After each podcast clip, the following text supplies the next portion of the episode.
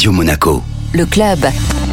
Et l'invité du club Radio Monaco, Guillaume Rose, directeur général exécutif du Monaco Economic Board, que l'on retrouve chaque semaine pour évoquer l'économie en Principauté de Monaco. Bonjour Guillaume. Bonjour Benjamin. Alors l'actualité économique de la Principauté, c'est la délégation qui s'est rendue il y a quelques jours du côté de Dubaï. Tout d'abord, un mot avant d'évoquer l'objectif, un mot sur la taille de cette délégation qui était extrêmement importante. Absolument, vingt-deux entreprises, vingt-quatre personnes, c'était la plus grosse délégation que le Monaco Economic Board ait amenée à l'étranger depuis trois ans. Quels étaient les objectifs justement ? La mission du Monaco Economic Board, comme vous le savez, est multiple. Nous avons développé ici deux de ses aspects principaux. Le premier, c'est le networking entre délégations, c'est-à-dire à l'intérieur même de la délégation, les entreprises se connaissent. Il n'y a rien de mieux en fait qu'un voyage à l'étranger pour que les entreprises, par exemple dans l'industrie, connaissent des débouchés sur l'export par d'autres sociétés qui viennent avec nous, ou alors des moyens informatiques qu'ils ne connaissaient pas, avec des sociétés de conseil informatique par exemple. Du point de vue du networking, c'est probablement la mission qui a eu le plus de succès que nous ayons jamais vu, puisque nous avons